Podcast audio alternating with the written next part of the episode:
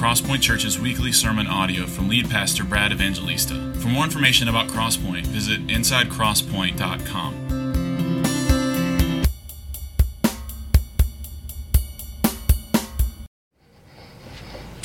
Amen. Good morning. How are you? Let's open our Bibles to John chapter 12. John chapter 12. We are slowly making our way through this gospel. Lord willing, we will finish it when we finish it, or Jesus will come back, which would be better by far. As you're finding it, let me say Happy Mother's Day to all of the mothers in the room, the first time mothers, those that have been mothers for many decades. Praise God. And I also want to say that uh, just praise God for women. Women the feminine soul is under attack in our culture. And I want to pray God's grace over women in this church and believing women in our nation this morning. So let me do that as you're finding John 12. Lord, we thank you for your grace to us. Thank you that in your kind wisdom in the garden you created Adam and Eve, man and woman, in your image, co image bearers. We praise you for the feminine soul made in its complementary, beautiful design. We thank you that men and women are co laborers, co heirs in Christ, equal in glory, but different in role. We realize our world has confused that. We live in a, in a confused world where men claim to be women, and our culture celebrates it. Lord, may the church be a bastion of clarity to a wicked world and compassion to broken, confused souls that are refugees of this brokenness. Lord, we celebrate women. May Crosspoint be a place where women are safe, where they are valued, where they are respected and cherished. And Lord, on this Mother's Day, we think about what has happened in our nation this past week or so with the leaking of these documents from the Supreme Court. We pray that it might be so, that the wickedness of this decision some 40, 50 years ago of Roe versus Wade would be overturned. But Lord, we know that's just a law written on a book, it, it can't change hearts. And so we pray that this would be a step towards our nation pursuing righteousness and towards the church being a place where the gospel is preached and where hurting souls that find themselves in trouble and far away from the Lord can find refuge, where lives would be protected. Lord, may this be so. And now, Lord, the most important thing we can do on this Sunday is to turn our attention to your word as we appropriately read about a woman who is a wonderful model for us of what it means to worship Jesus. Lord, help us to meet you in the text this morning. And I confess my utter weakness to really do any spiritual good to these people in my own strength. So, Lord, help me. Apart from you, we can do nothing. Meet us in your word, I pray. In Jesus' name, amen. Right, we're going to read through this text, John chapter 12, verses 1 through 11. It is a beautiful and familiar story of Mary anointing Jesus with this expensive ointment. We're just going to have the scripture on the screen this morning, and I want you to, to hear one point from this text that Mary is an example, a beautiful example to us of extravagant, sincere, pure hearted, humble worship of Jesus. Mary is a picture that we should all see and that we should want to emulate. Mary is a picture of extravagant worship. John chapter 12, verse 1. We've just finished the resurrection of Jesus or I'm sorry, the resurrection of Lazarus, and the Jewish authorities are wanting to kill Jesus, and in a minute we're going to see that they're going to want to kill Lazarus, and tension is mounting. We're halfway through this gospel, but we're really approaching the last week or so of Jesus' life. So, John chapter 12, verse 1. Six days before the Passover, Jesus therefore came to Bethany, where Lazarus was, whom Jesus had raised from the dead. So they gave a dinner for him there. Martha served, and Lazarus was one of those reclining with him at table. Mary therefore took a pound of expensive ointment made from pure nard and anointed the feet of Jesus and wiped his feet with her hair. The house was filled with the fragrance of the perfume. Verse 4 but Judas Iscariot, one of the disciples, he who was about to betray him, said, Why was this ointment not sold for 300 denarii and given to the poor? He said this not because he cared about the poor, but because he was a thief. And having charge of the money bag, he used to help himself to what was put into it. Verse 7 Jesus said, Leave her alone, so that she may keep it for the day of my burial. For the poor you always have with you, but you do not always have me. And then verses 9, 10, and 11. When the large crowd of the Jews learned that Jesus was there, they came not only on account of him, but also to see Lazarus, whom he had raised from the dead. So the chief priests made plans to put Lazarus to death as well, because on account of him, many of the Jews were going away and believing in Jesus. Okay, first I want us to look at Mary, and then we're going to look very briefly at Judas and then finally at Jesus in this passage. But first, I want, I want us to see Mary in this scene. Let's understand the background. Mary and her sister Martha are having a dinner for Jesus, presumably to say, and you'd imagine this is a wonderful thing to do, to say, thank you for raising her brother, their brother, from the dead. And once again, we see these familiar roles. It's just laced throughout all of the Gospels. There's, there's Martha in verse 2. It just says, Martha served. Remember, we've noted this a few times in the story of Lazarus' raising, that Martha is this sort of busybody sister, and Mary is the one that is worshiping Jesus. And again, we see Martha serving and it seems like maybe Martha kind of gets a bad rap as the one who's always sort of doing something when the more important thing would have been to be worshiping Jesus. But I just want to say, praise God for Martha who served. Praise God for people who get stuff done.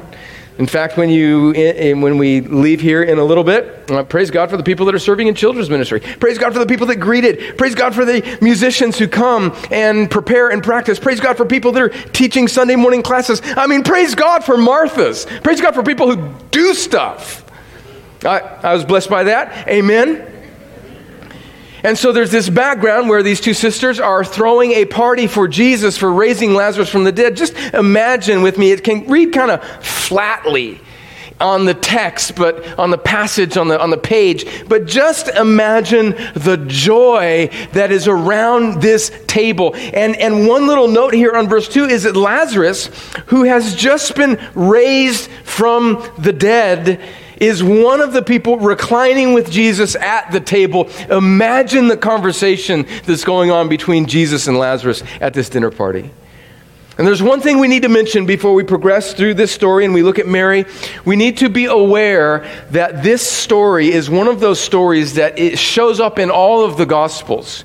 Matthew and Matthew 26 and Mark and Mark chapter 14 both mention this story. And Luke also mentions a similar story in Luke chapter 7. But in Luke chapter 7, what's going on is he, he is calling this woman who comes to anoint Jesus and cries at his feet. He calls her a woman of the night or a woman of the city, uh, a, a woman who was of loose morals. And I don't think that the woman that he is referring to, that Luke is talking about in Luke chapter 7, is the same. It's not Mary here. I think it's two separate occasions. But Matthew 26 and Mark chapter 14 both record this same event with a few variations. One notable one is that in Matthew and Mark, the, the woman, Mary, who is anointing Jesus, also anoints his head in the other two Gospels, whereas in John, it's just anointing his feet. And the other notable detail in Matthew and Mark is that it mentions that the host of this dinner party is a man called Simon the leper. We'll get to that in just a second. Now, there are reasons why the different gospel writers would have different angles or different aspects. Each gospel writer is wanting to highlight something different about Jesus. And here in John, John is wanting to highlight a particular aspect, I think, of how Mary approached Jesus in this extravagant humility. But notice also, I just mentioned this, notice the dinner host in Matthew and Mark, it mentions that the dinner host is Simon the leper. So notice who's around this table. There's these two sisters whose brother has been brought back to life. There's the very man himself, Lazarus, who's been brought back to life. And then there's this man, Simon, who has been healed of his leprosy.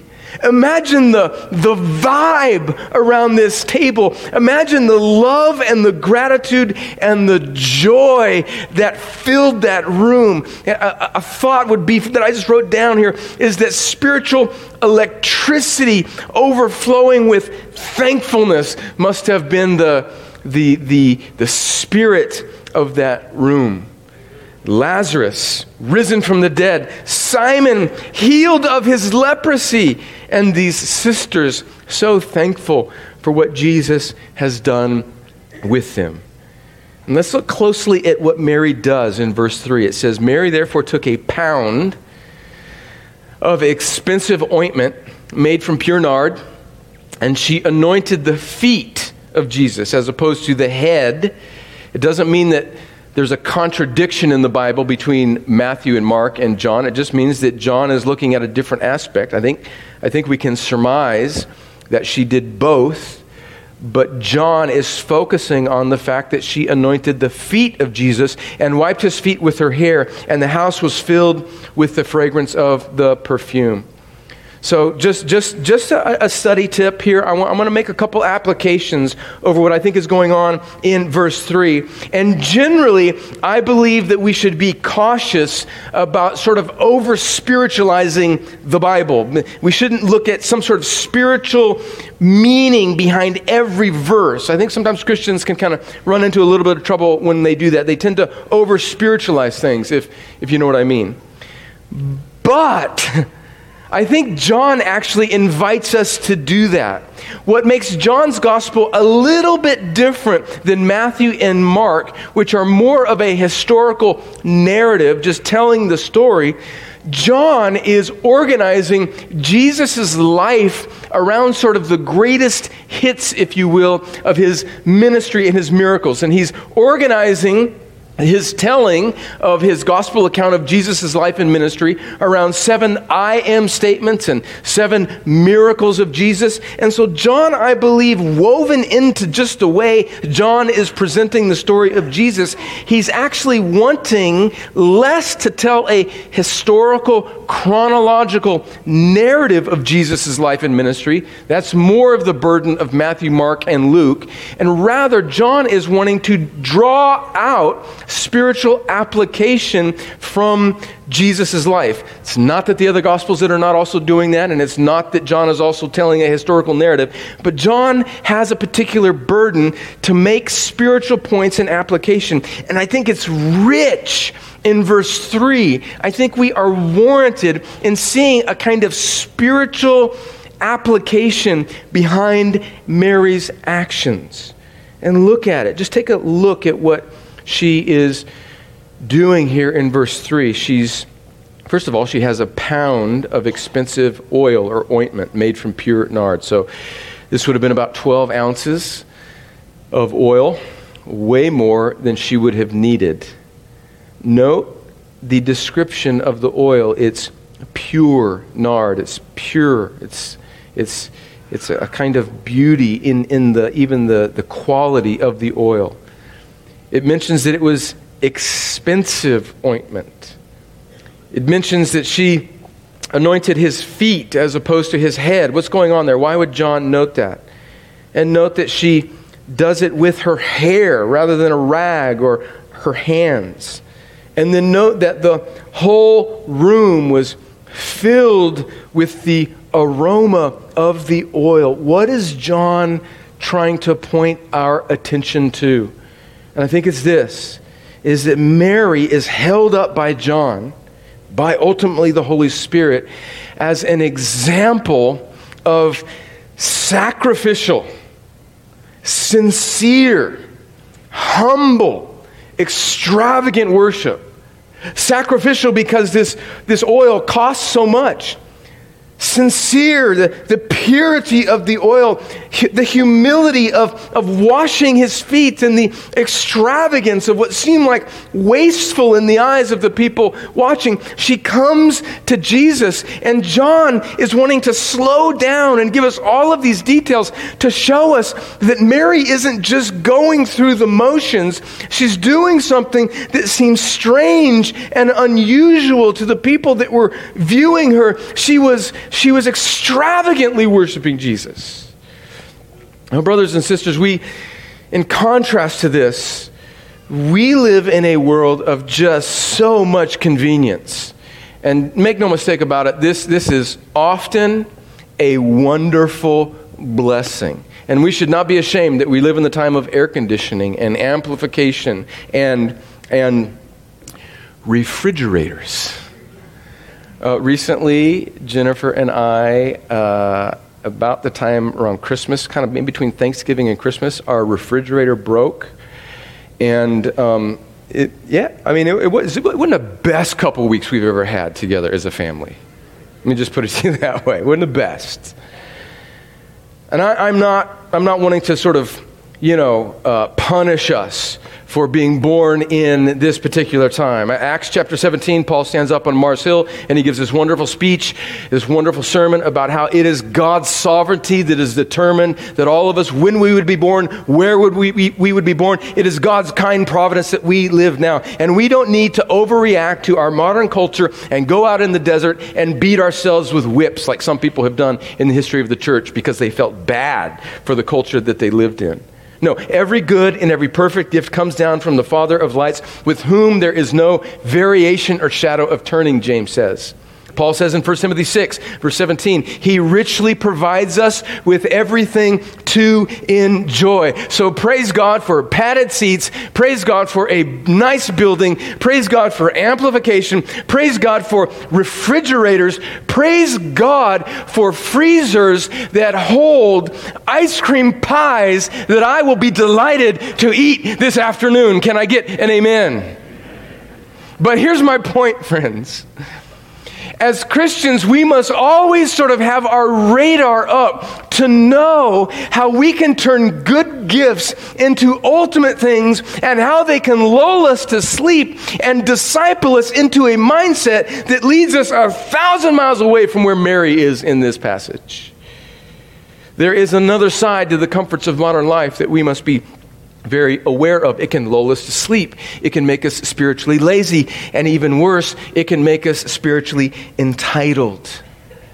An attitude of entitlement and a consistent default mode of always looking to have our preferences met and satisfied is poison for our souls. It cripples our spiritual life and turns us inward on ourselves. And this craving for convenience turns us into consumers and subconscious malcontents that run from church to church and relationship to relationship and friendship to friendship because we have allowed ourselves to be programmed into this notion that everything has to be right and comfortable and convenient and easy in order for me to meet with Jesus. And here is this woman who has abandoned any notion of pragmatism or a kind of worldly wisdom or convenience, and likely the most valuable thing that she has, which would have been note that it's, there was 300 denarii. Judas, in just a moment, is going to criticize her for what seemed to be in his mind wastefulness, and he says that we could have sold this oil for 300 denarii. Now, how much is that? One denarii would have been about one day's wage for your average laborer. So, over the course of a year, that would have been about, equivalently, for a woman, probably in her social stratus, would have been about a year's salary and she seemingly is inconveniencing herself, doing some, something that seems to run in the opposite direction of wisdom. And she breaks it and she pours it on Jesus and anoints him with the most expensive thing that she can. This is extravagant. And it is not convenient. Mary's example dismantles this this sort of holding back, this come to me and, and give me something that will please me way of worshiping Jesus. Notice that, again, the oil was expensive, it was sacrificial. I noticed that it was pure. I think this is a, a kind of symbol of her sincerity and the purity of her heart in coming to Jesus. It wasn't some secondhand leftover, it was the best, it was her best. I notice this is strange, but she uses her hair to wash his feet. Now, some have speculated through the centuries as they've written, Christians have written on this verse, like what's going on in that interaction? Some have thought, is there some, is there some sort of relationship that this hint, is hinted at between Mary and Jesus? No. No, I think a better understanding of this is it is an act of sincere humility and reverence. One commentator says that there is evidence from the ancient world that suggests that the lowering of one's hair in this manner is a sign of extreme gratitude and an expression of humility, similar to a, a like a, a, dog that, that sort of rolls over and gives himself in submission to its master. Similarly, would be this, this, this letting down, this humility, this letting down of her hair, and using it to wash his feet and then there is this extravagance of, of washing his feet, which, which, which would have been part of the unclean part of him. And the other gospel accounts mention his head, but here in John, it mentions his feet. So what's going on? Well, to anoint a person's head would be common throughout the scriptures and in the ancient world. It's mentioned several times in the Old Testament, and it denoted royalty, that he was a common practice. So certainly his head deserved to be anointed because he is the king. But John takes care to mention that she anointed his feet. What's going on here? Again, this is very rare, but there are examples in first century culture where this type of anointing, this type of act would be, and I quote here, another commentator says, an act of extreme extravagance. That she would wash his feet and that she would humble herself and that she would use this probably most valuable thing that she possessed, a year's worth of wages, and she would, in the eyes of the world, seemingly waste it on his feet. Friends, this runs counter to the way we often view approaching Jesus. And then just note that the house was filled with the fragrance of this oil. Matthew and Mark, I think, pick up on this in their account when they say in their account that Jesus said when he's speaking about what Mary had done. He says that wherever this gospel is proclaimed in the whole world, what she has done will also be told in memory of her. And so here we are, some 2,000 years later, and we're, in a sense, we're still smelling, think about this, we're still smelling the fragrance of this beautiful act of worship of this woman. So, the, the, if you can think of it this way, a kind of spiritualized application of the, the fragrance that's filled the room, it has become an aroma, an example of worship for the church, for God's people, for centuries to come. This worship act, this fragrance of Mary's extravagant devotion to Jesus, didn't just fill that room, it's filled the centuries is an example of worship to Jesus. Here's just my point, friends. Lord, make us, make me more like Mary. Make us more like Mary. Now, let me just say something pastorally before we move on. And Judas is going to be much quicker as we look at him, and then we're going to end on Jesus. But I think I, I want to make a, an application for my own soul, and I think some of you might, might fit in this application as well. I am not saying that we do things out of order. I think 1 Corinthians 14 says that we should do things decently and in order. But I think there are two things that sometimes, that sometimes inhibit us from whatever it looks like in our lives to sort of extravagantly, just sort of in a, in a, in a, in just a, a, a open-hearted abandon of worshiping Jesus. And those two things are is that, that, that sometimes people like us that tend to put an, an, a real high premium on doctrine and theology miss the point of doctrine and theology. Doctrine and theology are meant to produce in us doxology. The study of God is meant to produce in us the worship of God. Now, I am not, I am not advocating tambourines and streamers. That's not what I'm talking about. I spent a sufficient amount of time in the Pentecostal side of the church, and I, I got my fill. And I am thankful for our accent on doctrine. I am thankful for the way we comport ourselves. I am not talking about acting differently. I don't think the spiritual application here is that we act differently in the hour and a half or two hours when we gather. This is a heart posture. And I want doctrine to warm my heart. I want my study of God to produce in me a freedom of my soul to come to Jesus in ways that might seem strange or extravagant to this world, not because I want the world to see me and say, oh, he's different, he's really spiritual, because I want to love Jesus better. So let's not let like our doctrine and our education and kind of the general class that we may fall in, let's not let those things hold us back.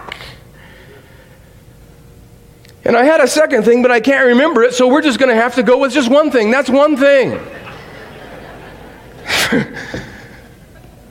Do you understand my, my point, friends? And, and what does it look like in your life to be more like Mary here? I just feel like sometimes people like us are always sort of holding back, you know?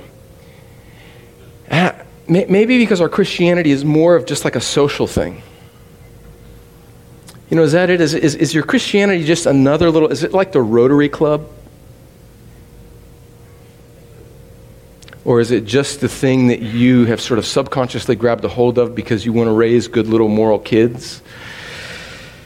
I know, I know none of us are making that conscious thought, but that, that can be actually how we live things out because again we're, we're discipled by this world. We're around people who are always sort of wanting to make much of themselves and, and it's all about how jesus can help us and, and, and there's just no extravagance and, and so we're just always pragmatic and we're, we're just awash. We, we just swim in the waters of practicality and Mary is a counter to that. She is an extravagant example of sacrificial, sincere worship of Jesus. What does that look like in my life and in your life?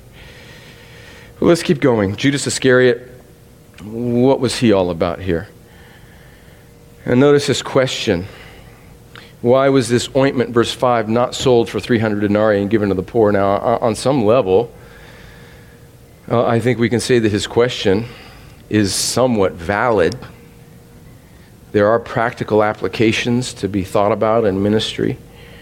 We don't want to be wasteful. But John gives us a little peek behind his motivation. Verse 6, he said this not because he cared about the poor, but because he was a thief and having charge of the money bag, he used to help himself to what was put into it man, he, Judas just gets outed. Friends, if Mary is an example of extravagant, sacrificial, sincere, pure hearted worship, Judas is an example of spiritual thievery, using Jesus for our own selfish means. And we need to do a little bit of work here to apply this because most of us probably don't think of ourselves as thieves. Uh, in a monetary sense, anyway, most of us aren't. We have never actually stolen something physical. Certainly not, most of us have never stolen something from the church. But then what does this have to do with me? We need to dig a little bit deeper. Jesus was using, think about, think about spending all of this time with Jesus.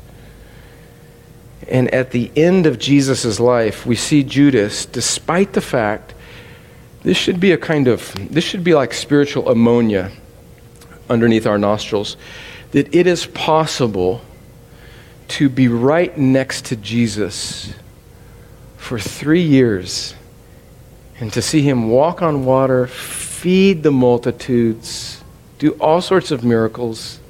So many so that John says at the end of his gospel that there's not enough room in the world to contain all the books that we could write about all that Jesus did.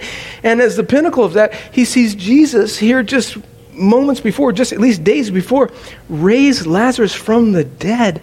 And yet, it is possible to have your heart be so calloused and dead that you are still thinking about how you can steal from the money bags in this itinerant ministry of Jesus. Friends, this is a this is a wake-up call of how spiritually deceptive we can be with our own souls and he can publicly sort of ask what seems to be a spiritual question.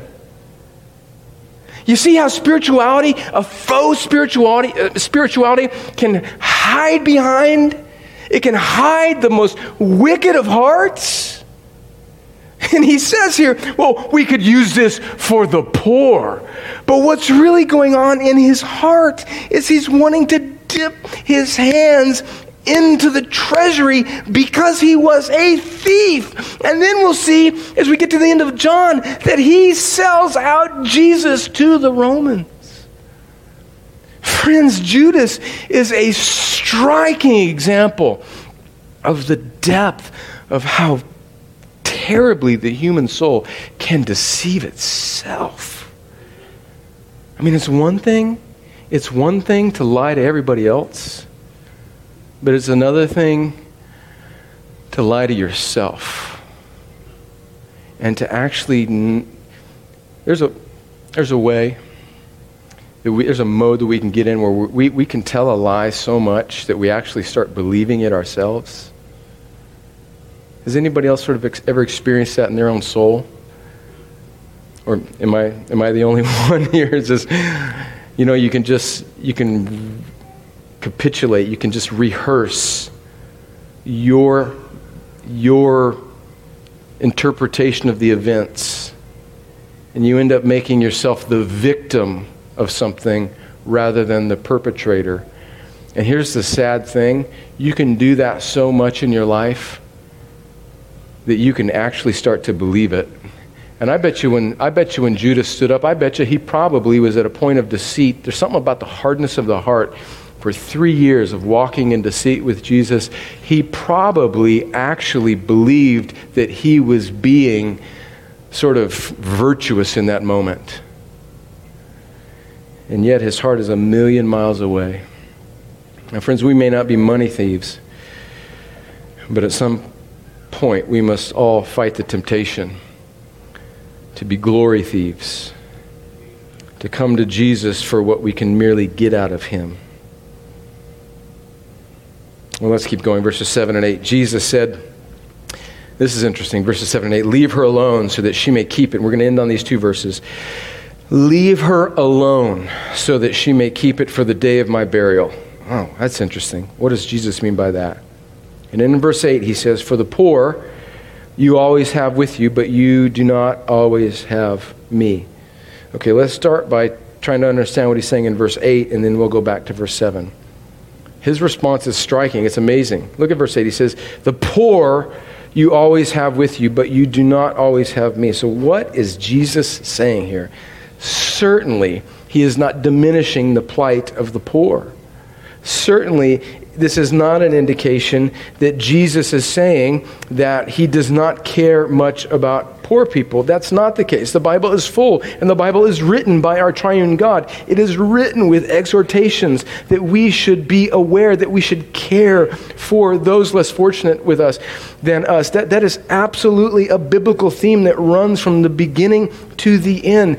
Rather, what Jesus is saying here is that worship is the priority, and from that worship should flow our good works. What he's saying is, is that, hey, I'm here, and there is nothing more important. There is no good work that you can do that supersedes the most important thing of every human soul, which is to first meet with and worship Jesus.